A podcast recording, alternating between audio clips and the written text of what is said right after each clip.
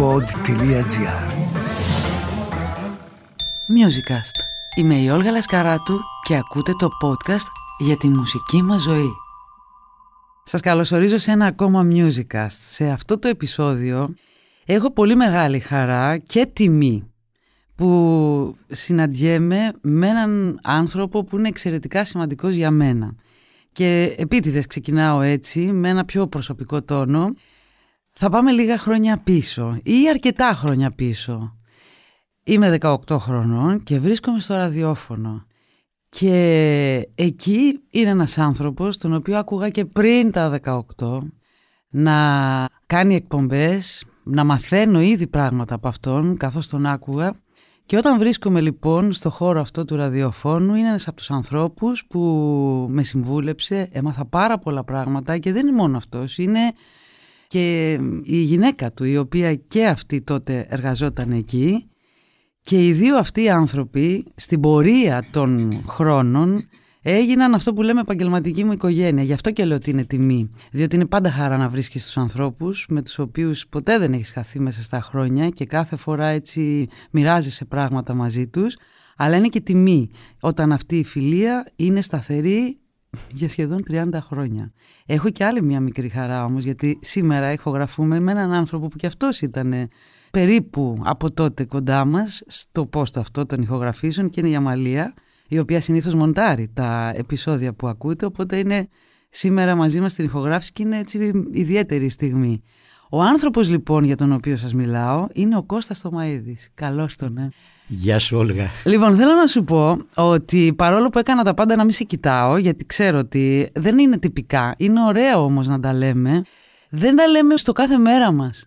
Αλλά γιατί να μην υπάρχουν έστω στον αέρα καταγεγραμμένα, γιατί τα εννοώ και είναι ουσίας πράγματα και το ξέρεις πιστεύω. Από ε. την ώρα που τα νιώθεις, καλά κάνεις και τα λες. Πραγματικά χαίρομαι και είμαστε εδώ πέρα μαζί γιατί γινήκαμε φίλοι, γινήκαμε συνάδελφοι και είναι ωραίο. Είναι μια ανασκόπηση που και εμένα με εντυπωσιάζει όταν γυρνάω. Κοίτα να δεις λέω γιατί δεν το κάνουμε καμιά φορά. Η αγάπη είναι μεγάλη και το ξέρεις. Ναι Κώστα μου και είμαι ευγνώμων γι' αυτό. Πραγματικά. Αλλά τόσο κι εγώ. Σε ευχαριστώ. Γιατί δεν ευχαριστώ. είναι από τη μια πλευρά μονάχα; Εμείς λοιπόν γνωριστήκαμε μέσα από το ραδιοφωνο και έχω... Μέσα από τη μουσική γνωριστήκαμε. Ακριβώς. Αλλά στο χώρο εκείνο. Ο χώρος παίζει μεγάλο ρόλο, είναι το σκηνικό. Μμ. Σκέψου ένα θεατρικό έργο ή μια κινηματογραφική ταινία χωρίς μουσική. Κάτι δεν θα σου λείπει. Ναι, Ε, λοιπόν, ωραίο το σκηνικό. ασφαλώς. Μας έδωσε την πάσα το σκηνικό, αλλά έχουμε κάνει τόσες συζητήσεις γύρω από τη μουσική. Μμ. τόσες αναλύσεις, τόσες συμφωνίες, τόσες διαφωνίες Μμ. που όλα αυτά ήταν πάρα πολύ δημιουργικά και εξακολουθούν να είναι δημιουργικά γιατί αυτή η πορεία δεν έχει τέλος. Δεν Έτσι. έχει τέλος γιατί τη μουσική την παντρεύεσαι για πάντα. Έτσι. Την τέχνη την παντρεύεσαι για πάντα, όποιας μορφής τέχνη.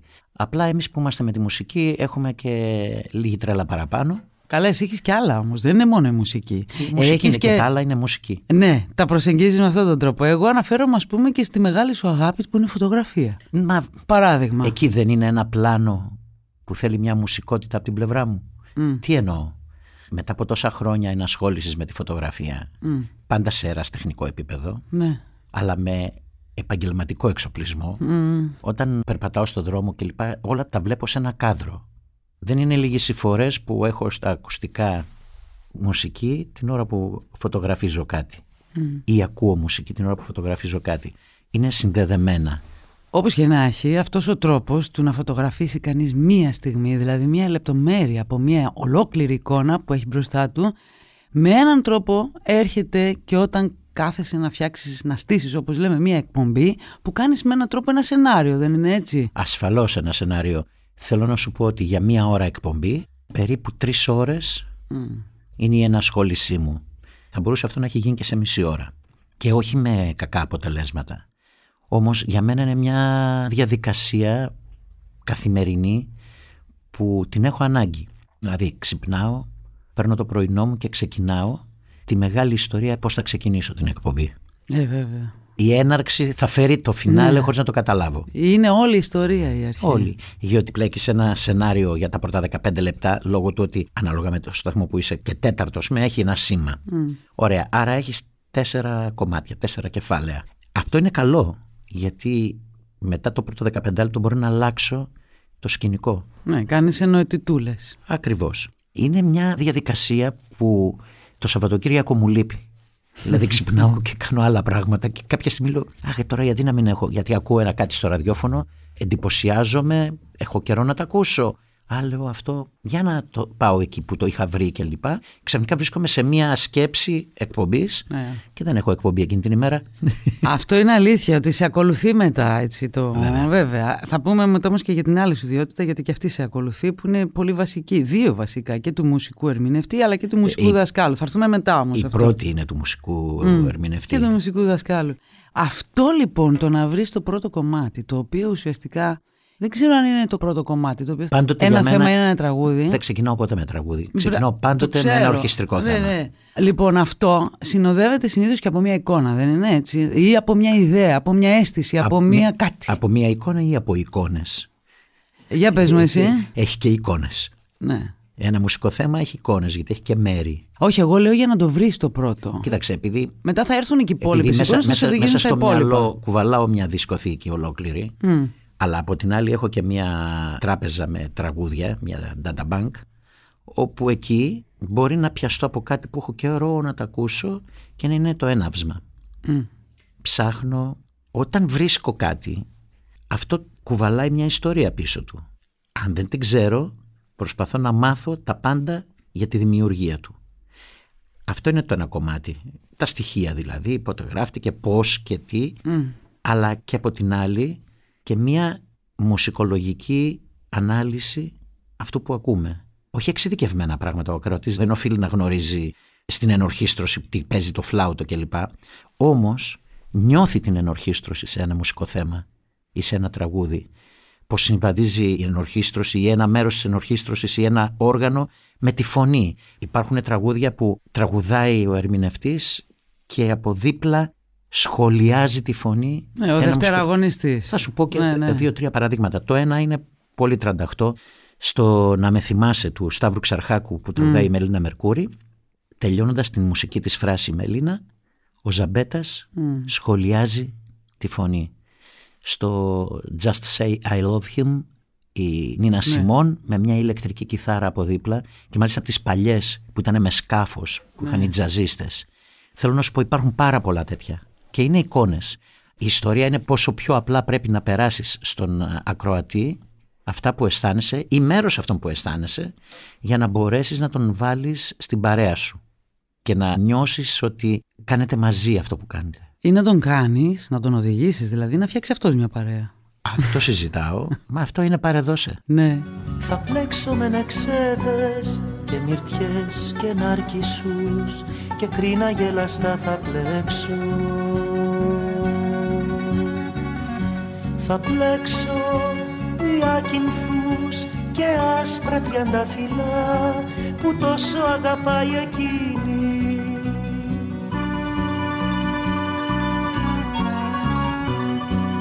Εκείνο που δεν αντέχω ποτέ στα ραδιόφωνα είναι αρκετοί, θα έλεγα και πολλοί από τους παραγωγούς που έχουν το δάχτυλο και σου λένε με λίγα λόγια άκου αυτό που θα σου πω, άκου αυτό γιατί εγώ το ξέρω. Ένα δασκαλίστικο στυλ το οποίο το συχαίνομαι. Αυτό είναι τώρα αντιπαθές και Ε, πώς να ναι, πω, αλλά δεν το- λειτουργεί. Είναι το μη βρε- αποδοτικό Μα, σε όλα στη ζωή. έχω, όχι από το έχω ακούσει το ραδιόφωνο. καταπληκτικό. Τι; Ακούμε, δεν θυμάμαι τι ήταν, του Μότσαρτ. Και λέει, στο τρίτο μέρος ο Μότσαρτ κάνει μία αλλίωστη, το σι, το κάνει σι, ύφεση. Και... Ποιον ενδιαφέρει αυτό το πράγμα; Εντάξει, μωρέ, να πω κάτι όμως. Υπάρχει και αυτό. Εντάξει, είναι λίγο πιο εξειδικευμένο και ενδεχομένως να δώσει σε έναν ακροατή μια σκέψη να σκεφτεί πάνω εκεί. υπάρχει συγγνώμη, και αυτό το. συγγνώμη, πόσο τα 100 των ακροατών που σε Είναι ακούνε πολύ μικρό το γνωρίζουν ποσοστό. τι είναι το συμπεμόλ; Είναι πολύ μικρό το ποσοστό, Λοιπόν. αλλά από ποιο ραδιόφωνο και πώς είναι το θέμα. Ε, ξέρουμε και οι δυο ποιο ραδιόφωνο είναι. Ξέρω, γελάω. Εντάξει. Χαμογελάω. Αλλά ας το αφήσουμε αυτό τώρα και ας κρατήσουμε έτσι λίγο την ε, ιδέα να μοιραστείς με εμάς, εφόσον το θες, τα ωραία του επαγγελματός μας. Όλα με τον είναι οποίο ωραία. σκέφτεται. Να πω κάτι. Αν βγάλουμε έξω τις συνθήκες που διαμορφώνονται σε μερικά ραδιόφωνα ας πούμε, ή σε όλα τα ραδιόφωνα, εκεί είναι θέματα επαγγελματισμού καθημερινότητας. Αυτό που κάνεις μέσα στην εκπομπή που είσαι ελεύθερος, αν σε αφήσουν, είσαι ελεύθερος να κάνεις αυτό που κάνεις, αυτό είναι μια στιγμή χαράς και μόνο χαράς. Ναι. Βέβαια. Αυτό που μου αρέσει σε σένα επίσης, τώρα μιλήσω λίγο και ως κοινό, μια και αναφέρθηκες στους παραγωγούς, τους συναδέλφους μας. Μ' αρέσει που δεν μποστάρεις τη φωνή σου. Δηλαδή, Α, ναι. αναγκαστικά όλα τα επαγγέλματα τα οποία έχουν και μια έκθεση έτσι προς το κοινό και τα λοιπά, δημιουργούν εκτάσεις ναρκισιστικές. Δεν υπάρχει περίπτωση. Και αυτό στον παραγωγό εκφωνητή το καταλαβαίνουμε όταν ποστάρει. Κάνουμε ένα παράδειγμα να καταλάβει ο κόσμος. Πώς θα είναι να κάνουμε τις φωνές μας ότι είναι ποσταρισμένες. Καλησπέρα. Γεια σου Όλγα. Το παράκανες τώρα εσύ, ωραία. Κοίταξε, σε έχω απέναντί μου, έτσι μου βγήκε. Υπάρχει ένα στρογγύλεμα. Ξέρεις αυτό, έρχομαι πιο Καταλαβαίνω κοντά. πολύ καλά Υπάρχει ένα τι λες. στρογγύλεμα. Εσύ Καταλαβαίνω. είσαι, μιλάμε κανονικότατα. Να σου πω Προσέχουμε τη φωνή. Να σου πω κάτι. Ναι. Τι παίζει μεγάλο ρόλο. Μμ.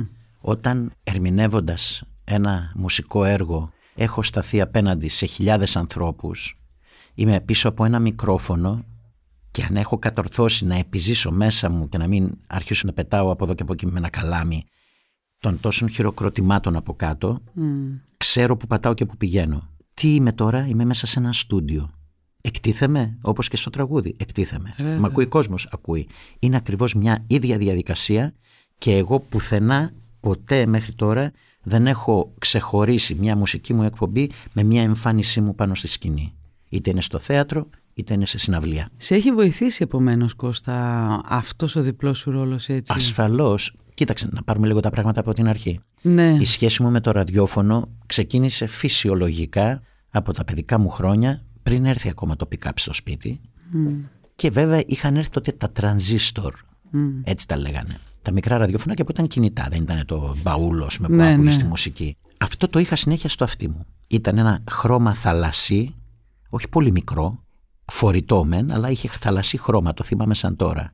Βραχαία βέβαια και μεσαία τότε και βραχαία όμως. Έκανα συνέχεια ζάπινγκ στο δωμάτιό μου και χωρίς να το καταλάβω όταν άκουγα, μιλάμε για Θεσσαλονίκη, άρα δίπλα η Βουλγαρία, δίπλα η Βόρειος Μακεδονία, Ιουγκοσλαβία τότε κλπ. Όταν σταματούσα σε κλασική μουσική, σε όπερα, 10 χρονό παιδάκι, καθόμουν και άκουγα, με μάγευε. Άρα αυτό ήταν ένα πρώτο μάθημα μουσικής για μένα. Όταν ήρθε μετά το pick-up στο σπίτι, φορητό pick-up με το καπάκι να είναι το ηχείο. Με μπαταρίες παρακαλώ. Ο αδερφός μου, πολύ μεγαλύτερός μου, 8 χρόνια μεγαλύτερός μου, ήταν τότε φοιτητής, εγώ τελειώνα το δημοτικό, αγόραζε δίσκους και τους έφερνε στο σπίτι, τους οποίους τους έχω όλους.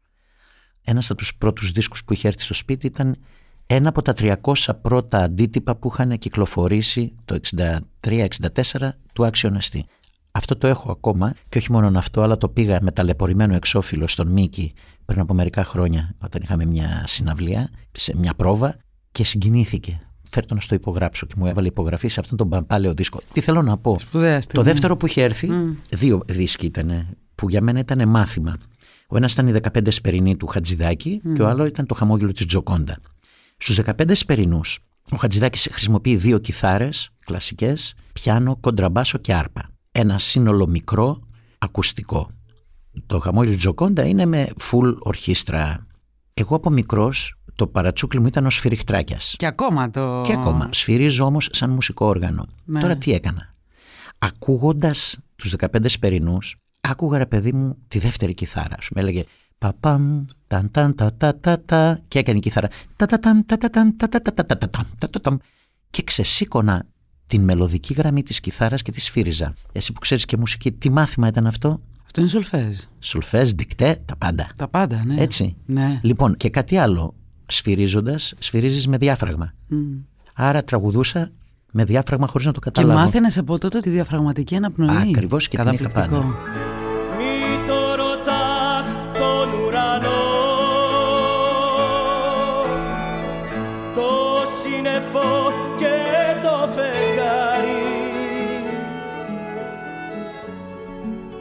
βλέμμα σου το σκοτεινό.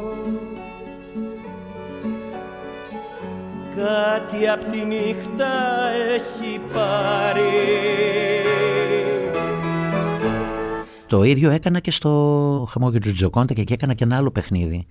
Τελειώνοντας το πρώτο κομμάτι, το αυλάκι του δίσκου, Ναι. εγώ σφύριζα στον τόνο του επόμενου. γιατί το είχα- Καταπληκτικό. Καλά, έχει το απόλυτο αυτή πρέπει να σας Λοιπόν, πω, Κώστας. όλα αυτά ήταν μια διδαχή και όλα αυτά έχουν σχέση με το ραδιόφωνο και με το χρυσό pick-up ας πούμε, που είναι μέσα στις αναμνήσεις μου.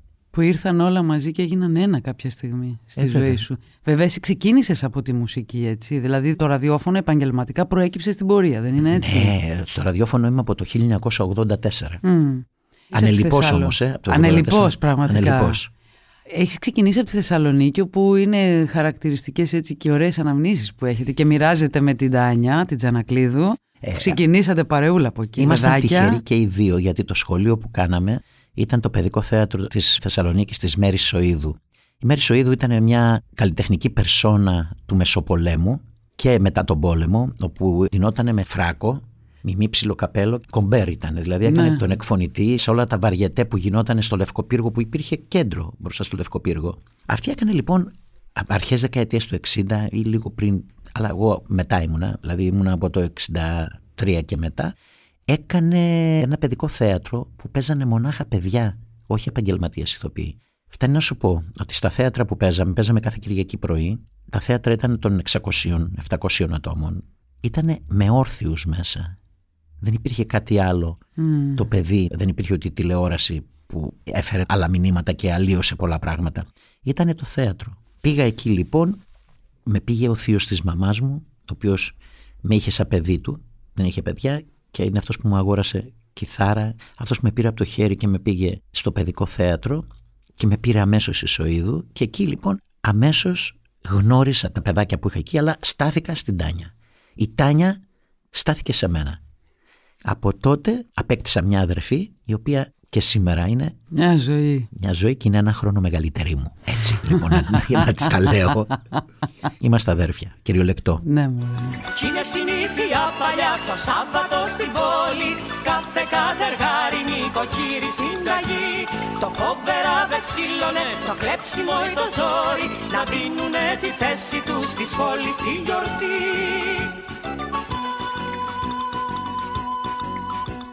Αλήκιαν υποψίαστη στα σπίτια και τους δρόμους Σε έρωτες εφήμερους και σε φτηνό αλκοόλ Πως αύριο είναι Κυριακή μια μέρα που σκοτώνει Κανένας δεν το σκέφτεται στις μέθης στο ρυθμό Και ξέρεις όσο μεγαλώνουμε το συνέστημα μεγαλώνει και αυτό. Ε, είδες, γι' αυτό έκανα τέτοιο πρόλογο και εγώ. Ξέρετε τι έκανε όταν εγώ έλεγα όλα αυτά τα λόγια εδώ που τα νιώθω. Γιατί και εγώ τώρα που μεγαλώνω σιγά σιγά εκτιμώ, ας πούμε, τα ζυγιάζω μέσα μου και λέω: Κοίτα να δεις, γυρνάς πίσω, λες, έχουμε ζήσει μια ζωή ολόκληρη. Με κορόιδευες στην αρχή, αλλά τέτοιος είσαι. Αλλά έτσι Αν- αν κάνετε δεν και σε με το. πειράξω. Έτσι είναι η αλήθεια. Δηλαδή θέλω να πω το παιχνίδι και όπως έχεις πρωτοσυστηθεί με τον άλλον, αυτός σε ακολουθεί σε όλη τη ζωή. Δες με τους κοντινούς μας, ξαδέρφια, αδέρφια, ξέρω εγώ. Υπάρχει Βέβαια. αυτή η συνθήκη, μεγαλώνεις και στο ίδιο. Κάνεις το ίδιο. Το οποίο είναι και πανέμορφο, έτσι. Γι' αυτό Ξέρεις- και νιώθεις σαν το σπίτι σου με τους άλλους. Είμαι ευτυχής που πέρασα τόσο όμορφα παιδικά και εφηβικά χρόνια. Ναι. Πραγματικά ευτυχής και όχι μονάχα από την οικογένειά μου η οποία ήταν συμπαραστάτης πάντα δίπλα μου και ο πατέρας μου ήταν ο άνθρωπος που με κρατούσε από το χέρι για να μην ένα παιδάκι 10 χρονών που το χειροκροτάνε πάρει τα μυαλά του αέρα και γίνει μικρομέγαλο. Του το χρωστάω. Ωστόσο σε στήριζες. ε, Πολύ. Όταν του είπα φεύγω από τη Θεσσαλονίκη θα πάω στην Αθήνα να κυνηγήσω την τύχη μου και τη μουσική που θέλω και όλα αυτά. Μου λέει με στεναχωρήσει τώρα αυτό το πράγμα. Ήμουνα 18 χρονών. μ. Αλλά αγόρι μου από την ώρα που έχεις όνειρο πήγαινε και να ξέρεις ότι δεν είσαι μόνος σου, είμαι δίπλα σου. Αυτά τα λόγια δεν λεγότανε το 1972-73. Βέβαια. Και είσαι και αυτοδίδακτος. Ε, σε ένα Μέχρι σημείο. σε ένα σημείο, ναι. Μέχρι σε ένα σημείο αυτό δεν είναι καλό. Στο αυτοδίδακτος παίρνει τα πράγματα και τα φτάνει μέχρι σε ένα πολύ μικρό σημείο. Μ. Αυτό στάθηκε και λίγο εμπόδιο στο πόσο καλύτερος μουσικός θα μπορούσε να είμαι σήμερα. Γιατί όταν Πόσο πιο καλός. Κάτσε όταν- τώρα, όταν- θα σε περίμενε, διακόψω περίμενε, σου- επίτηδες. Περίμενε, θα σου πω. Όταν ορίμασα και έκανα αυτά που έπρεπε να κάνω στα οδεία και να μάθω αυτά που έπρεπε να μάθω, είχε περάσει ο καιρός για να γίνω πιανίστας. Και Ναι. χωρίς το πιάνο δεν πας πουθενά. Όντως ισχύει. Όταν κάνεις μια άσκηση αρμονίας... Σου είναι δηλαδή, απαραίτητο. Ακριβώς. Σου είναι απαραίτητο και όχι μόνο. Το πιάνο είναι ως εργαλείο για να μπορείς να κάνεις αυτά που λες στα θεωρητικά και τη στο σύνθεση κλαβιέ και την στηρίχτηκε ανάλυση. όλη η δυτική μουσική. Όμως, η αρμονία της. Να πούμε το εξής, ότι στην πορεία άνοιξες βιβλία και. Α, άπειρα. Έτσι. Άπειρα βιβλία. Και μελέτησες πάρα πολύ. Μα ήταν κάποια εποχή, ας πούμε, θυμάμαι που είχα ανακατέψει όλη την μουσική της Λατινικής Αμερικής. Μετά ο έρωτάς μου ήταν η κέλτικη μουσική. Πέρα από αυτό, αυτό έχει να κάνει λίγο και με του παραγωγού τη δουλειά. Δεν ναι, μιλάω για αυτό. αυτό μιλάω το έκανα για... στην αρχή πριν κάνω ραδιόφωνο. Εγώ λέω όμως για τη μελέτη τώρα και την οργάνωση των γνώσεων πάνω σε αυτό που λέγεται αρμονία και τα λοιπά που mm. είπες και τα θεωρητικά τα οποία και το πιάνο που είναι πολύ πολύ απαραίτητα για αυτό που κάνεις. Το έκανες αυτό, έτσι; Το Στο έκανα. βαθμό αυτό που το έκανες. Ωστόσο, την ίδια στιγμή σου εμπιστεύονται έργα πάρα πολύ δύσκολα γιατί αν κάτι χαρακτηρίζει τον Κώστα Θωμαίδη ερμηνευτή είναι ότι όλοι οι συνθέτες μας δηλαδή για τα κεφάλαια της μουσικής μας μιλάμε τώρα του εμπιστεύτηκαν και του εμπιστεύονται ακόμα έργα τα οποία δεν μπορεί να τα τραγουδήσει εύκολα άλλος. Θα σου πω το εξής. Σε αυτό είχα έναν μεγάλο δάσκαλο. Δύο δάσκαλους, αλλά ο μεγάλος ο δάσκαλος ήταν ο Θάνος ο Μικρούτσικος, ο οποίος με πήρε από το χέρι 21 ετών και μου δίδαξε όσα δεν έμαθα στο οδείο.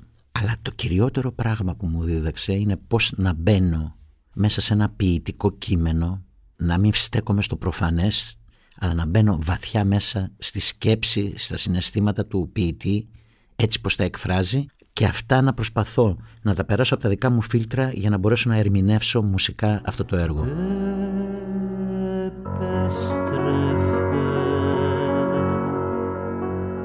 συχνά και παίρνε με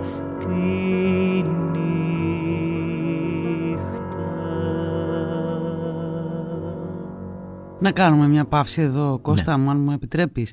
Επειδή αυτό, ξέρεις, μπορεί να ακούγεται «Αχ, τι ωραία, πάρα πολύ ωραίο». Καταλαβαίνουμε, μπορεί να ακούει κάποιος που δεν γνωρίζει έτσι από αυτό και εγώ θα ήθελα αυτή η σειρά των επεισοδίων και των συζητήσεων να ανοίξει και ένα κύκλο παραπάνω στο κοινό που αγαπάει τη μουσική και δεν ξέρει και είναι ωραίο να του δώσουμε έτσι λίγο, ξέρεις, κάτι παραπάνω να μάθει και να ενδιαφερθεί να το ψάξει και να το αναζητάει μόνος του μέσω της ακρόασης πια.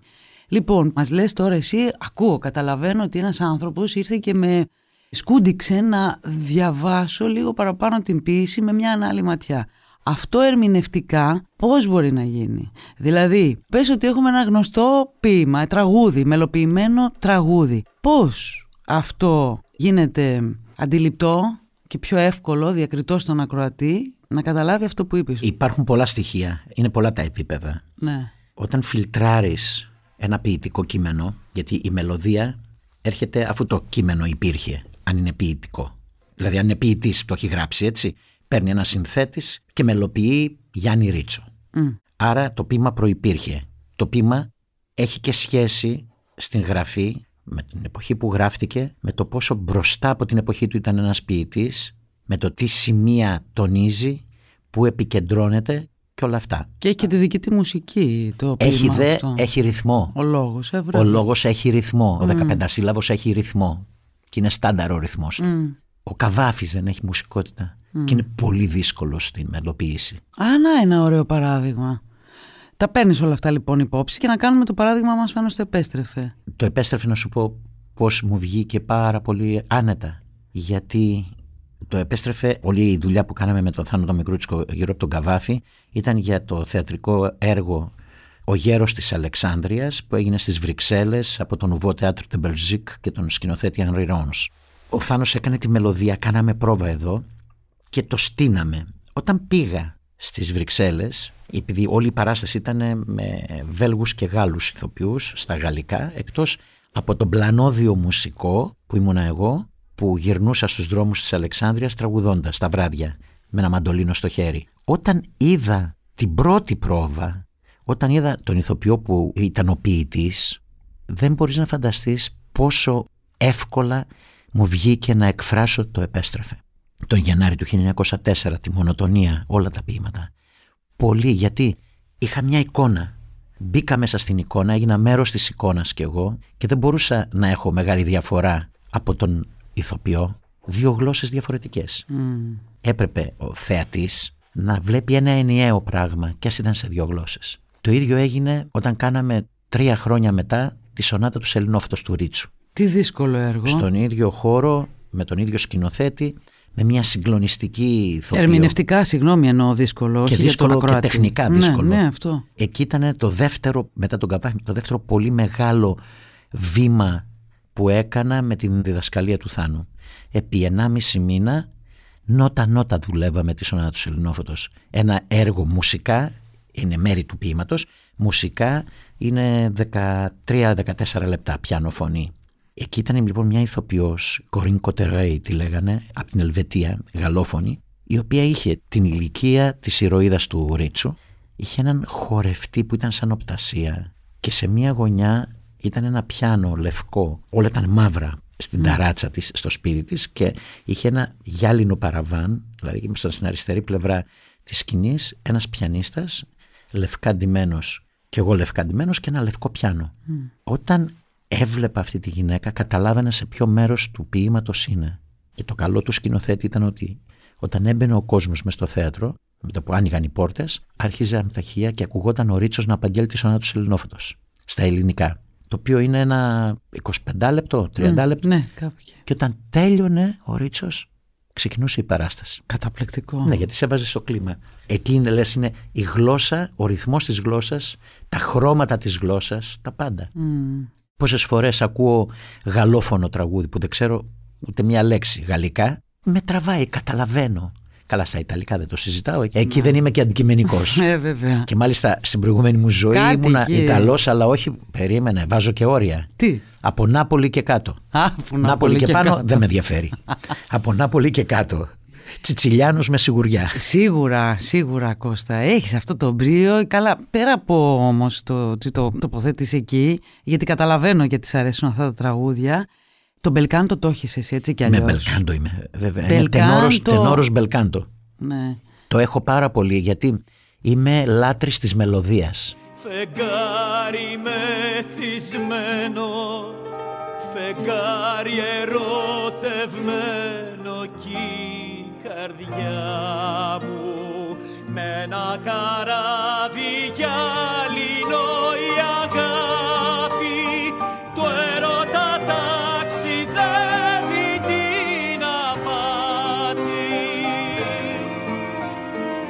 Είμαι λάτρης της μελωδίας και βέβαια θα ακούσω κάτι το οποίο σπάει τη μελωδία κλπ. Δεν στέκομαι σε παρελθόντα χρόνια αλλά νομίζω πως το μπελκάντο φέρνει έναν ρομαντισμό στη μουσική και στη μελωδία ή δεν προδίδει τουλάχιστον το ρομαντισμό. Μμ. Είμαι από τη φύση μου ρομαντικός και ζω πολλές φορές καταστάσεις μέσα σε μια δική μου γυάλα αλλά πες μου έναν άνθρωπο που δεν το κάνει κάτι τέτοιο. Χρειάζεται αυτό. Να μπαίνεις στο όνειρό σου και να Κάποιες βγαίνεις. στιγμές όμως χάνεις το τιμόνι και Να σου πω, πε- αυτό είναι και πετάς. το ωραίο στη ζωή. Αλλά θα... Ναι, υπάρχει πτώση μετά όμως, πρέπει να Δεν προσγειωθείς. πειράζει, μετά είναι σαν τραμπολίνο τα πράγματα. Πας και έρχεσαι. Γι' αυτό και εγώ θα ξεξαναπάω στους μεγάλους συνθέτες και θα μείνουμε λίγο ακόμα στο Θάνο, αν θέλεις και εσύ. Και στον Θάνο και στο Μίκη, Θα γιατί περά- αυτός μου έδωσε ένας εννοείται, πολύ, θα πολύ πάμε. σημαντικό του έργο. Ναι, εννοείται και θα πάμε εκεί. Οπότε όμως ο Θάνος, επειδή αισθάνομαι ότι στο έργο του έχει και αυτό που λέμε μαθηματικό τρόπο σκέψης, τον περίφημο αυτό τρόπο, και όχι μόνο. Και στο πιάνο. Δηλαδή, αν παρατηρήσετε κι εσείς, ο καθένας συνθέτης έχει τον δικό του τρόπο που παίζει στο πιάνο. Και οι περισσότεροι συνθέτες μας γράφουν εκεί. Αφήστε τους τραγουδοποιούς, είναι κυρίως άλλη ιστορία και παίζουν πάνω στην κιθάρα, γράφουν.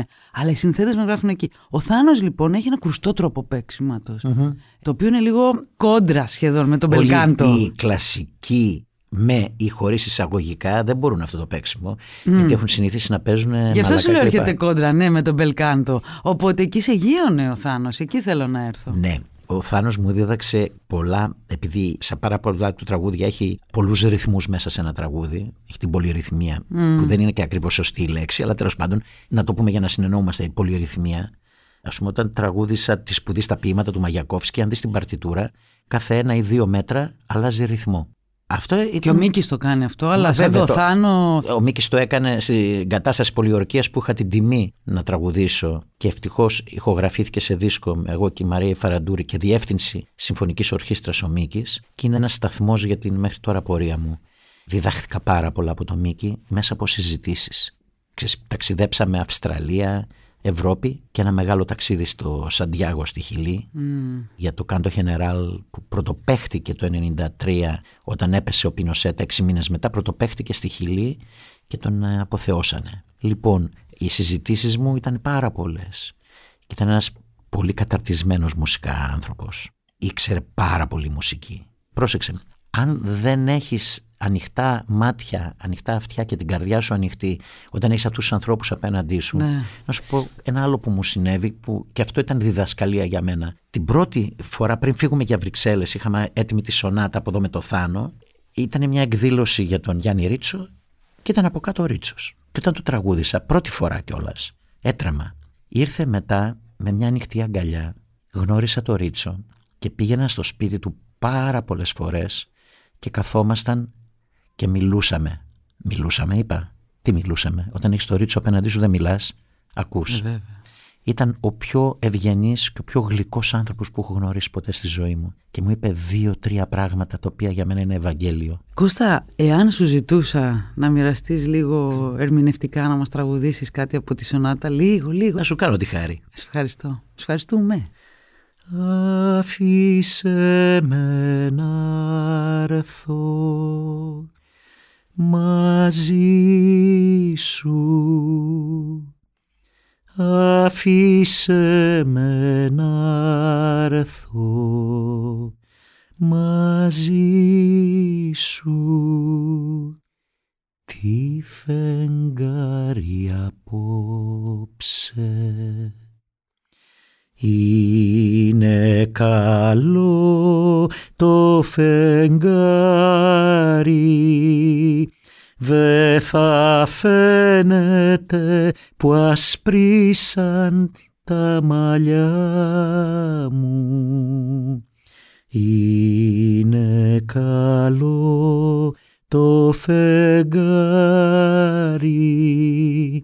δε θα φαίνεται που ασπρίσαν τα μαλλιά μου τι φεγγάρι απόψε.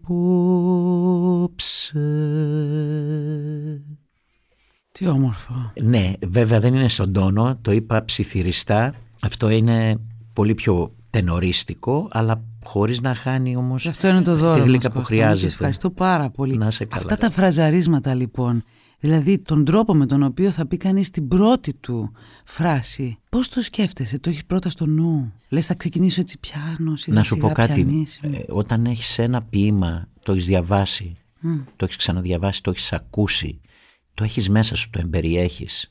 Δεν θέλει τίποτα, να αφήσεις ελεύθερο τον εαυτό σου και αυτά υπάρχουν μέσα. Οι θα αισθήσεις βγουνε. όλες, Θα ε, βγουνε. υπάρχουν. Μην ξεχνάμε ότι είναι από τα σημαντικότερα ποίηματα του 20ου αιώνα κατά τον Λουί Αραγκόν. Το θαύμα του ερωτικού λόγου. Η σονάτα του Ελληνόφωτος. Ε, τούτο το μαχαίρι εδώ που θέλεις να αγοράσεις Με ιστορίες αλόκοτες ο θρύλος το έχει ζώσει Κι όλοι το ξέρουν πως αυτοί που κάποια φορά το είχαν Καθένας κάποιον άνθρωπο δικό του έχει σκοτώσει Με το Μίκη ίσως απέκτησες και παραπάνω στην ε, ερμηνεία σου, πώς να πω, δυναμισμό. Δηλαδή... Όχι, ο δυναμισμός να υπήρχε και έχεις- με το Θάνο υπάρχει, Υπάρχει, δηλαδή. αλλά τα έργα αυτά, κατάσταση πολιορκίας, όλα αυτά Κοίταξε, να, απαιτούν μπορώ να- να... όχι, τραγούδισα καταρχήν έργα ολοκληρωμένα του Μίκη που έχω τραγουδήσει μαζί του. Είναι ο ένας Όμηρος, που έχει πολλά λυρικά μέρη. Το άνοιξε λίγο το παράθυρο. Το Σεπτέμβριο θυμάμαι. Τραγούδισα τα λυρικά του Λιβαδίτη, είπαμε. Ένα έργο άγνωστο του Μίκη είναι ο Επιζών του Τάκης Συνόπουλου ποιήση, το οποίο όμως έχει ένα επικό χαρακτήρα. Η κατάσταση πολιορκίας δεν είναι μονάχα επικό. Μμ. Ίσα ίσα είναι ένα συγκλονιστικό ποίημα της Ρένας Χατζηδάκη. Είχε υπογράψει τότε στη δικτατορία τους στίχους της σαν Μαρίνα. Η Ρένα Χατζηδάκη ήταν η κόρη της Λιλή Ζωγράφου. Δεν ξανάγραψε τίποτα, μόνο αυτό. Το δεύτερο μέρος είναι λυρικότατο. Η στίχη δε που έχει γράψει είναι πραγματικά ερωτική και άκρος πολιτική. Άκρος πολιτική, αλλά λυρική.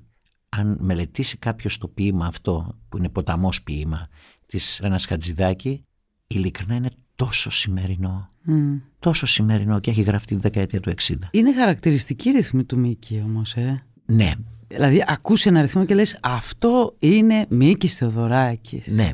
Σε αυτό, για την πολυρυθμία, είναι λίγο πιο μπροστά ο Θάνος. Λίγο, γιατί ασχολήθηκε πιο πολύ. Και βέβαια ο Μίκης. Και τα ποίηματα που διάλεξε μετά ο Θάνος έτσι ήταν και πιο σύγχρονη ποίηση ας πούμε και μεταφρασμένη ξέρεις τα ξένα που πήρε; Να σου πω κάτι. Τον οδήγησαν. Άκου να δεις τώρα κάτι. Θα σου πω δύο-τρία σημεία με το Μίκη Ναι. που μου έχουν χαραχθεί πάρα πολύ μέσα μου. Ετοιμάσαμε την κατάσταση πολιορκίας για να την παρουσιάσουμε πρώτη φορά την τραγούδισα στη Μελβούρνη. Εδώ δεν κάναμε καμιά πρόβα.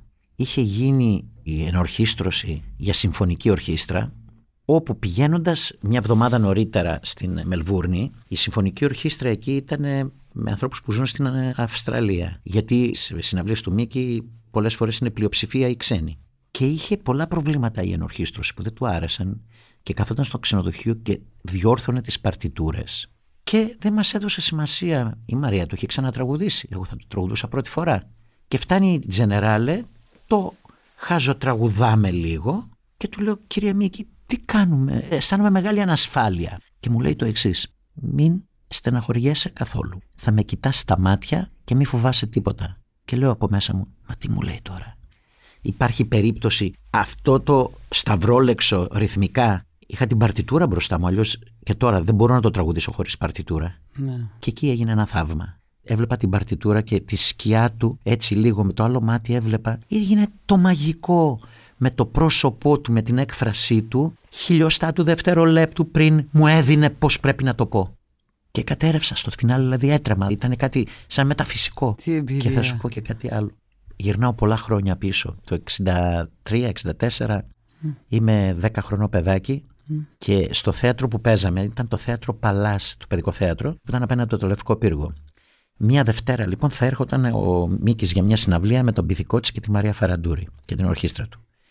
Και η τεχνική του θεάτρου τους παρακάλεσα και με βάλανε τα πλάγια μέσα. Και είμαι έτσι πως είναι το πάλκο, κολλητά στο πάλκο αριστερά, γιατί μέσα γινόταν σκοτωμός, καθόταν κάτω ο κόσμος, δεν είχε που να μπει.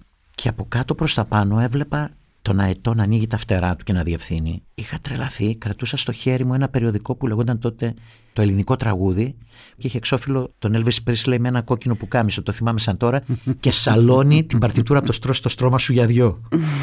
λοιπόν, και κοιτούσα τον Μίκη, κοιτούσα τον Πυθικότσι, κοιτούσα τη Φαραντούρη και με το παιδικό μου μυαλό έκανα την εξής σκέψη. Γιατί να μην είμαι μεγάλος τώρα να είμαι ανάμεσά τους και να με διευθύνει ο Μίκης. Και συμβαίνει αυτό στη Μελβούρνη. Και τελειώνοντας, έχω δακρύσει, αφού ήμουν και πια ήρεμος ότι πήγε καλά. Και πάω λοιπόν, καθόταν στο καμαρίνι μέσα ο Μίκης, του λέω: Θέλω να σας φιλήσω και έχω το λόγο μου.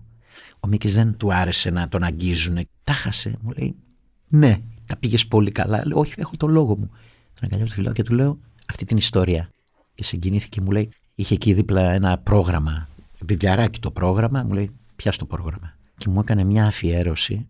Συγκινούμε ακόμα, τη βλέπω. Πώς και- βρεθήκατε με το Μίκη; Δεν μου αρέσει καθόλου να απευθύνομαι στους μύθους μας και στους μεγάλους μας με τα μικρά τους ονόματα, αλλά με αυτή την περίπτωση Είναι- αυτού είναι του η συνθέτη. οικειότητα που νιώθεις με αυτόν τον δεν άνθρωπο. μπορώ, δηλαδή το λέω Ακριβώς. ότι είναι ο Μίκης όλων μας αυτό που είναι Ακριβώς. η Ακρόπολη, παιδιά, πώς να το πω αλλιώς. Το 1986 τον Φλεβάρι θα πήγαινα σε ένα διεθνές φεστιβάλ στο Ανατολικό Βερολίνο που γινόταν με συμμετοχή 56-57 μουσικών από όλο τον κόσμο. Όχι διαγωνιστικό, δεν ήταν διαγωνιστικό, παρουσίαζες δουλειά ολόκληρη και εγώ έφτιαξα ένα πρόγραμμα που ήταν ο Επιζών, ήταν η Σονάτα του Σελινόφωτος, η σπουδής στα ποίηματα του Μαγιακόφσκι και μία σειρά από 10 τραγούδια ελληνικά. Ζήτησα δε και μου δώσανε από την ε, Συμφωνική του Ανατολικού Βερολίνου γύρω στα 6 την 7 και είχα μερικούς πολύ σπουδαίους μουσικούς μαζί μου. Ήταν ο Τάκης ο Φαραζής στο πιάνο, ο David Lynch ε, σαξόφωνο, φλάουτο, ο Νίκος ο Τουλιάτος drums. Τέλος πάντων, κάναμε μια εβδομάδα πρόβες εκεί. Πήγα λοιπόν, ήθελα να ζητήσω την άδεια του Μίκη Θεοδωράκη για να ερμηνεύσω αυτό το έργο του. Και έγραφε τότε έναν δίσκο σε ένα στούντιο με τη Μαρία τη Δημητριάδη, το Μήπως ζούμε σε άλλη χώρα του Μάνου Ελευθερίου η στίχη, και μου λέει: Έλα στο στούντιο. Πάω στο στούντιο, περίμενα να τελειώσουν λίγο το session που είχαν. Μετά τον γνώρισα, χαίρομαι πάρα πολύ. Λέει: Τι θέλεις, του λέω: Θέλω να σας ζητήσω την άδεια, είμαι καλεσμένος εκεί κλπ. Και, και τα χάνει, μου λέει: Μου ζητάς την άδεια να τραγουδήσεις. Ναι. Δεν μου έχει ξανασυμβεί, λέει: Κανένας δεν μου ζητάει την άδεια. Και βέβαια, με τι ενορχίστρωση. Αυτό το έργο το είχε ενορχιστρώσει ο Θάνος και είχε παρτιτούρες με τα πνευστά. Γιατί το αγαπούσε. Στα υπόψη ο Θάνος ήταν φανατικός θαυμαστής του Μίκη Θεοδωράκη. Αλλά θα μου φέρεις να τα ακούσω. Από τότε ξεκινήσαμε, Ναι. πριν από ένα χρόνο, πέρυσι το καλοκαίρι δηλαδή, μου είπε ένας γνωστός του ότι σε μια κοινή παρέα που είχαν μπροστά είχε εκφραστεί με τα καλύτερα λόγια για την ερμηνεία μου στο εγκατάσταση πολιορκίας και συγκινήθηκα φάνταστα. Αφάνταστα συγκινήθηκα γιατί είχε φύγει ο Μίκης ήδη. Που δεν φεύγει ο Μίκης από μέσα μας. ναι. Ένα κομμάτι της Ελλάδας. Είναι σύμβολο πια. Είμαστε τυχεροί γιατί στη γενιά του και στην προηγούμενη γενιά του 30 έχουμε πολλά σύμβολα. Ειδικά στην ποίηση. Κώστα, τι είναι αυτό, γιατί πέρα από το Θάνο και από το Μίκη Θοδωράκη υπάρχουν ε, κατά καιρούς και περιπτώσεις άλλων παραστάσεων, θεματικών κτλ. που έχουν απαιτήσεις τα έργα αυτά. Τι πιστεύεις ότι είναι αυτό που λένε θα πάρουμε τον Κώστα Θωμαίδη που είναι εγγύηση. Ξέρουμε ότι θα απογειωθεί με αυτό. δηλαδή Ιδιαίτερα ξέρουμε τιμητικό ότι αυτό θα... που Και λες. πρέπει να σου πω ότι σε παραστάσεις που είναι μεγάλος ο θείασος με πολλούς ερμηνευτές και τα λοιπά και έρχονται και πολύ μεγάλα ονόματα πάντα θα πούνε τι καλός θείασος, τι ωραία σκηνοθεσία, τι ωραίος ο τάδε ή η τάδε. Αλλά ο Κώστας Τωμαίδης, μα τι κάνει αυτός ο άνθρωπος, τι κάνει; Κοίταξε, θα σου πω ότι το μεγάλο μου σχολείο σε σχέση με την ερμηνεία ήταν το παιδικό θέατρο. Έμαθα να εκφράζομαι θεατρικά. Έτσι λοιπόν, πολύ φυσιολογικά βρέθηκα στο σανίδι του θεάτρου σε πάρα πολλές παραστάσεις. Ναι. Είχα την τύχη να είμαι κορυφαίος χορούς στην Επίδαυρο και στο Ηρώδιο με τον Σπύρο Ευαγγελάτο. Τέσσερις παραγωγές διαφορετικές στις Βρυξέλλες και σε Ελλάδα με τον Nouveau Théâtre de Belgique.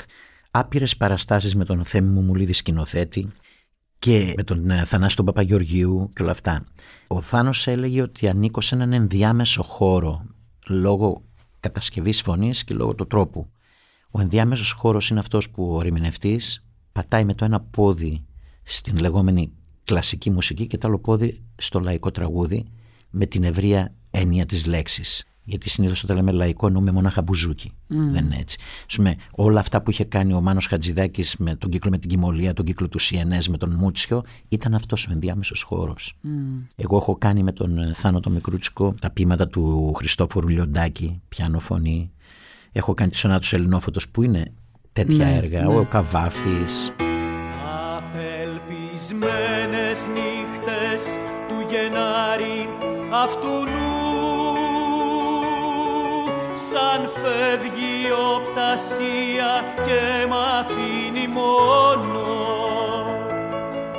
πως φεύγει και διαλύεται βιαστική Με βοήθησε πάρα πολύ όλη αυτή η πορεία μου από παιδί από το σανίδι του θεάτρου. Αν προσέξεις, τα ίδια χαρακτηριστικά έχει και η Τάνια. Έτσι mm. μαζί τα διδαχθήκαμε. Και για ένα πράγμα που είμαστε περήφανοι και οι δυο είναι ότι μιλάμε καθαρά. Γιατί μας κάνανε μαθήματα ορθοφωνίας 10 χρονών και 11 χρονών. Μιλάμε καθαρά. Πολύ νωρίς τα μάθατε και από πολύ νωρίς ήξερες τι θα κάνεις επίσης. Δηλαδή. Ε, ε, σε αυτό είμαι πολύ τυχερός. Ναι. Δηλαδή, δεν μπορώ να φανταστώ τον εαυτό μου ότι θα έκανα κάποια άλλη δουλειά. Αν έκανα κάποια άλλη δουλειά, θα είχα μαραζώσει. Πάντως Κώστα, πέρα από τις μεγάλες αυτές ε, στιγμές ε, στις συναυλίες, τις συναντήσεις σου με το τραγούδι μας, με τα κεφάλαια τα τεράστια του τραγουδιού μας, το ραδιόφωνο μας, λέω πια, δεν το άφησες ποτέ. είναι η συνέχεια της μουσικής μου δουλειάς. Δηλαδή, έχω μια συναυλία, γεμίζω τις μπαταρίες μου. Μέχρι την επόμενη συναυλία πώς θα γεμίσω τις μπαταρίες μου; Ναι, και αυτό, Αυτό είναι το γιατί ραδιόφωνο. υπάρχουν παραγωγοί και η παραγωγή που εμείς έχουμε προλάβει την εποχή αυτή είναι ουσιαστικά συλλέκτες, να το πω έτσι. Ακριβώς. Οπότε αυτή σου η μελέτη Δεν είναι σε τυχαίο βοηθάει ότι και για έχω το- μια από τις μεγαλύτερες δισκοθήκες στην Ελλάδα. Όχι βέβαια. Αυτό είναι προσωπική όμως. Θυμάμαι υπήρχαν εποχές το δισκάδικο στα εξάρχεια του Μανάκου. Έκανε ένας δίσκος 140 δραχμές, 200 δραχμές. Είχα λοιπόν 250 δραχμές στην τσέπη για να φάω και λοιπά, να περάσω μερικές μέρες και πήγαινε και αγόραζα έναν δίσκο και μετά έτρωγα στραγάλια με νερό για να φουσκώνει το στομάχι. Δεν είχα να φάω. Αλλά ο δίσκος ήταν στο pick-up και έπαιζε. Αυτή σου η μελέτη και η έρευνα και η αγάπη να ακούς, έτσι. Η αγάπη να το- ακούσει είναι πάνω, πάνω απ' όλα. Η οποία μετά και λόγω επαγγέλματος ραδιοφωνικού που είπαμε, ξέρεις, μεταξελίσσεται σε έρευνα και τα λοιπά και εξειδικεύεται κάπως. Αυτό όμως σου ανοίγει το ρεπερτόριο και το τραγουδιστικό μέρος και το μουσικό ερμηνευτικό. Ασφαλώς. Εγώ λέω πάντα στους μαθητές μου στο οδείο το πολύ απλό. Έχεις τον καλύτερο δάσκαλο μέσα στο σπίτι σου. Μου λέει ποιος είναι ο δάσκαλος. Με τι ακούς μουσική; Παλιά με το pick-up, με το κασετόφωνο, τώρα με το Spotify κλπ. Το να ακούς μουσική λύνει το αυτί σου. Εκείνη είναι ο μεγάλος δάσκαλος. Βέβαια, τι αντίληψη θα έχεις. Αν έχεις μεγάλη αντίληψη, θα σου βγει σε πολύ καλό. Είναι όμως κάτι το οποίο καλλιεργείται κιόλας. Μπορεί να καλλιεργηθεί. Ασφαλώς, δηλαδή... ναι, αλλά έχεις το έναυσμα. Μμμ. το είπες και νωρίτερα εσύ, το έκανες. Το να δίνεις την προσοχή σου στο συνολικό μέρος, δηλαδή σε αυτό που παίρνεις από ένα ηχογράφημα τριών λεπτών, θα πω εγώ για το τραγούδι. Πώς δηλαδή είναι η ορχήστρωση, γιατί και πώς χρησιμοποιεί ο συνθέτης ή ο ενορχιστρωτής αυτά τα όργανα και πώς συμπληρώνουν το ποιητικό Αλλά κείμενο αυτά ή το είναι, τραγούδι. Είναι πιο εξειδικευμένη η και ματιά όμως αυτή. είναι ωραία άσκηση αυτή. Είναι άσκηση, αλλά είναι εξειδικευμένη ματιά. Αυτό θα το κάνει κάποιος που γνωρίζει και μουσική. Και να μην γνωρίζεις. Και να μην γνωρίζει, δεν τα εξηγεί καλά. Είναι εικόνες. Αυτό ό,τι σου καταγραφεί, αλλά αυτό Ακριβώς. σου δημιουργεί μετά την αισθητική. Η αισθητική είναι αποτέλεσμα πολλών πραγμάτων και Ναι, αλλά συνδυασμός. ένα μέρος, δηλαδή, ε. Ένα μεγάλο μέρος, βέβαια, αφού ασχολείσαι με τη μουσική. Ναι, αλλά είναι και η λογοτεχνία. Είναι τι έχεις διαβάσει. Είναι και η ποίηση και το θέατρο. Και η ματιά σου στα εικαστικά και στον κινηματογράφο. Ναι. Όλα αυτά είναι η ίδια μήτρα που γεννάει η τέχνη η ίδια. Μαντολίνο παίζεις, Τελευταία ξανά άρχισα και μελετάω. Συναυλίες μόνος σου σκοπεύεις να κάνεις Μα ε, κάνουμε τώρα μαζί με κάποια τον στιγμή. Μανώλη τον Ανδρουλιδάκη αυτόν τον σπουδαίο μουσικό και κιθαριστή. Ναι. Έχουμε ένα ντουέτο που αυτός παίζει κιθάρα, τραγουδάει. Τραγουδάω, παίζω μαντολίνο, παίζω φλογέρα, σφυρίζω, μιλάμε, κάνουμε ντουέτα. Ένα πολύ ωραίο πρόγραμμα και με τίτλο «Πλανόδιη μουσική». Ταιριάζει με τις «Πλανόδιες εκπομπές. μουσικές» είναι ο τίτλος της εκπομπής μου. «Πλανόδιη μουσική». Πλανόδιε μουσικέ που έχεις περάσει από το θέατρο και έχεις γράψει μουσική και για το θέατρο. Θα Ναι. ξαναγράψεις, θα ασχοληθείς με αυτό ή όχι; Αυτόν μου τύχει με μεγάλη μου χαρά. Το θέατρο το λατρεύω. Ξέρεις, λατρεύω πιο πολύ το θέατρο από τον κινηματογράφο και έχω τελειώσει τη μεγάλη του Γέννου σχολή του Σταυράκου. Ναι. Και έχω δουλέψει Ναι. και τρία χρόνια βοηθός του Νίκου Καβουκίδη στα κινηματογραφικά συνεργεία. Βοηθός, δεύτερος, τρίτος, δηλαδή το παιδί για όλες τις δουλειές. Το οποίο μου είχες πει ότι λεγόταν Φερερές. Πρώτη φορά που το Κώστα το άκουσα. Φερερέ. Φερερέ. Ο Φερερές. Άλλαζα το σασί με το φιλμ. Έφερνα καφέδες, κουβαλούσα τα φωτιστικά, σήκωσα αυτό πιο ψηλά. Έλα από εδώ, έλα τώρα να δεις πώς θα το κάνω. Και στο μοντάζ με φώναζε δίπλα του Νίκος, ο Καβουκίδης. Να είναι καλά, να είναι καλά αυτός ο άνθρωπος. Και μου έδειχνε, βέβαια αυτό το μοντάζ δεν υπάρχει σήμερα με τα ξηραφάκια και όλα αυτά. Τώρα Ναι, είναι όλα ναι, ηλε- ψηφιακά. ψηφιακά. Και πριν από αρκετό καιρό όταν έκανε ο Σταύρος Ξαρχάκος τη συναυλία στο Θέατρο Ειρήνης και Φιλίας είδα μετά από χρόνια είδα τον Νίκο τον Καβουκίδη και κλαίγαμε και οι δυο με τον μπαστούνάκι του έτσι γλυκός ένα από τα μεγάλα ονόματα της ιστορίας του ελληνικού κινηματογράφου ο Νίκος. Βέβαια. Και είχατε να βρεθείτε καιρό. Ναι. Πώς έγινε, Γιατί εσύ τους δασκάλου σου τους τιμάς. Τον Ναι, Γιώργο ε, Παπαστεφάνου που τα ο Κάρλο, λες. με τον Γιώργο Παράδειγμα. τα λέμε συνέχεια. Ναι, γι' αυτό μου κάνει εντύπωση. Ε, έτυχε, εντάξει, με τη Έτυχε. μουσική. Είχα να τον δω από το 2015, αλλά μιλούσα μετά επειδή είχα ανακαλύψει μια φωτογραφία με την κόρη του τριών χρονών που μου έστανε μαζί. Τη την έστειλα, έτσι συγκινήθηκε και, λοιπά και έπιασα μια επαφή και τον είδα μπροστά μου. Οπότε Κώστα μου εκείνο το παιδί το παλικαράκι των 18 ετών που φεύγει από τη Θεσσαλονίκη και έχει πια πάρει το δρόμο του στην Αθήνα και του ανοίχτηκαν τόσοι δρόμοι σε όλη τη γη. Γύρισε σε όλη τη γη σχεδόν με τη μουσική και με μεγάλους μαέστρους, μεγάλες προσωπικότητες και να γνωρίζεις και εκεί άλλο κόσμο, άλλους σπουδαίους. Ε, βέβαια. Ο Κώστας Ε, λοιπόν αυτός, τι είναι, τι; Λέω ότι η μουσική με ταξίδεψε. Saltario claros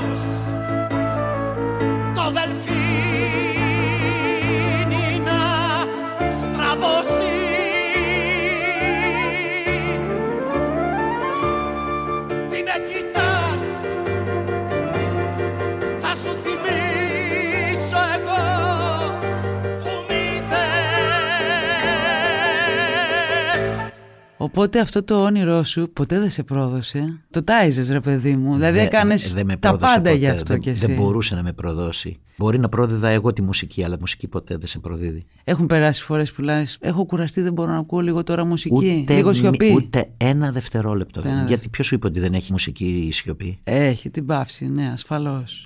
Sound of silence. Στο σπίτι τραγουδάς. Ξεστή στο σπίτι, καμιά φορά ακούω κάτι και συγκινούμε τόσο πολύ με κάτι. Παίρνω την κιθάρα, το ξαναβάζω, παίζω μαζί. Και δεν είναι ανάγκη να τραγουδήσω. Πολλές φορές τραγουδάω. Μια φορά θυμάμαι με την άρια από τον Ρινάλντο του Χέντελ, το Λάσα Κιοπιάγκα, το οποίο είναι μια απλή μελωδία, ένα συγκινητικό πράγμα. Είχα τρελαθεί, είχα τρελαθεί κυριολεκτικά. Έπαιρνα την κιθάρα και έπαιζα. Αυτό είναι με συμφωνική και με σοπράνο. Έπαιζα τις συγχορδίες. Μετά τρελάθηκα, πήρα μια παρτιτούρα και άρχιζα και έγραφα τα. Έκανες μεταγραφή. Ναι, ναι, ναι. ναι. Το τραγουδούσες. Το ψιθύριζα, αλλά εντάξει δεν το ναι, έχω αλλά δεν τραγουδήσει. μου απαντάς την ερώτηση. Στο σπίτι τραγουδάς λοιπόν; Όχι τόσο πολύ όσο Ε, νομίζεις. πες το, μας λες για Ξέρεις το πότε Χέντελ, τραγουδάω, το Ό- ό- κατάλαβα. όταν πρέπει να κάνω πρόβα στον εαυτό μου. Ναι, α, εντάξει, αυτό είναι η μελέτη σου, ναι. Όμως σφυρίζει. Εκεί ναι, μπορώ να σου πω και στο ασανσέρ σφυρίζω και στο δρόμο σφυρίζω. Θα ήθελες να μας πήριξεις λίγο Α, στο στούντιο, συγγνώμη, λοιπόν, δηλαδή. εδώ. Μα ξέρεις τι, στις χρυσές εποχές της δισκογραφίας που διαβάζαμε και τα credits και όλα κτλ.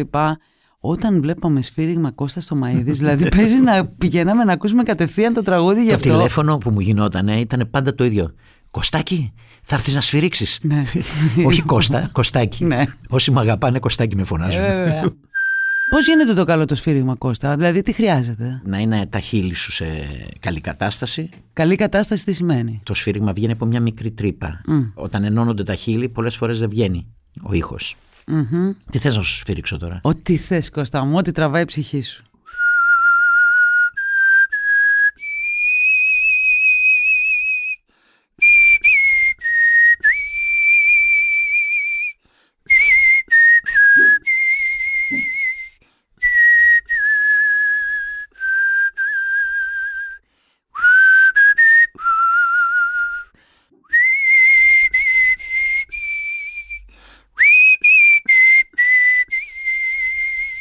Υπέροχος. Δεν ήταν καθαρό το σφύριγμα μια φορά. Δεν ήταν Δεν καθαρό. πειράζει. Όπως καταλάβατε, έχω εδώ πέρα το μικρό τετράποδο που βλέπετε καμιά φορά και στις φωτογραφίες. Είναι λογικό το ότι σφυρίζουμε, ας πούμε, στο σκύλο και αμέσως. Αυτή ήταν τόσο ώρα Ε, είναι ο- ήσυχη. Τι είναι ο είχατε όξης ο ήχος, καταλάβει. τον ενοχλεί. Μπράβο, και σου λέει κάτι γίνεται, με φωνάζουν. Τώρα πρέπει να κάνω κάτι. Κώστα μου, τι είναι η μουσική για σένα; Η ζωή. Τίποτα άλλο. Η ζωή. Η ίδια η ζωή είναι μουσική. Κώστα μου, θέλω να σε ευχαριστήσω πάρα πολύ. Εγώ σε ευχαριστώ, Λιγίτσα μου. που ήρθες και κάναμε αυτή την ε, είμαστε κουβέντα. καλά. Να είσαι καλά πάντα και να τραγουδάς και να μας δίνεις αυτή την αίσθηση που ότι χαιρόμαστε. Αυτό είναι η ανάταση νομίζω ότι ένας άνθρωπος μπορεί να σε κάνει να σκεφτείς πόσα όμορφα μπορεί να κάνει ένας άνθρωπος και πόσα όταν ένας το κάνει σου δίνει χαρά και το κουράγιο αυτή τη ζωή όταν καμιά φορά σκουραίνει να τη συνεχίζεις και να ψάχνεις τα ωραία της. Γιατί αυτό είναι η τέχνη καμιά φορά. Να σου πω και κάτι. Νομίζω πως δεν υπάρχει άνθρωπος στη γη που να μην είναι καλλιτέχνης στο χώρο του. Όλοι. Έτσι. Είναι μέσα στη φύση μας. Έτσι. Κώστα μου είστε πανηδίν. Να είμαστε Σε ευχαριστώ καλά. πάρα πολύ. Και εγώ ευχαριστώ. Musicast με την Όλγα Λασκαράτου. Το αναζητάτε, το βρίσκετε, το ακούτε στο pod.gr, στο Spotify, στο Apple Podcasts, στο Google Podcasts και σε όλες τις πλατφόρμες όπου μπορείτε να ακούσετε podcasts.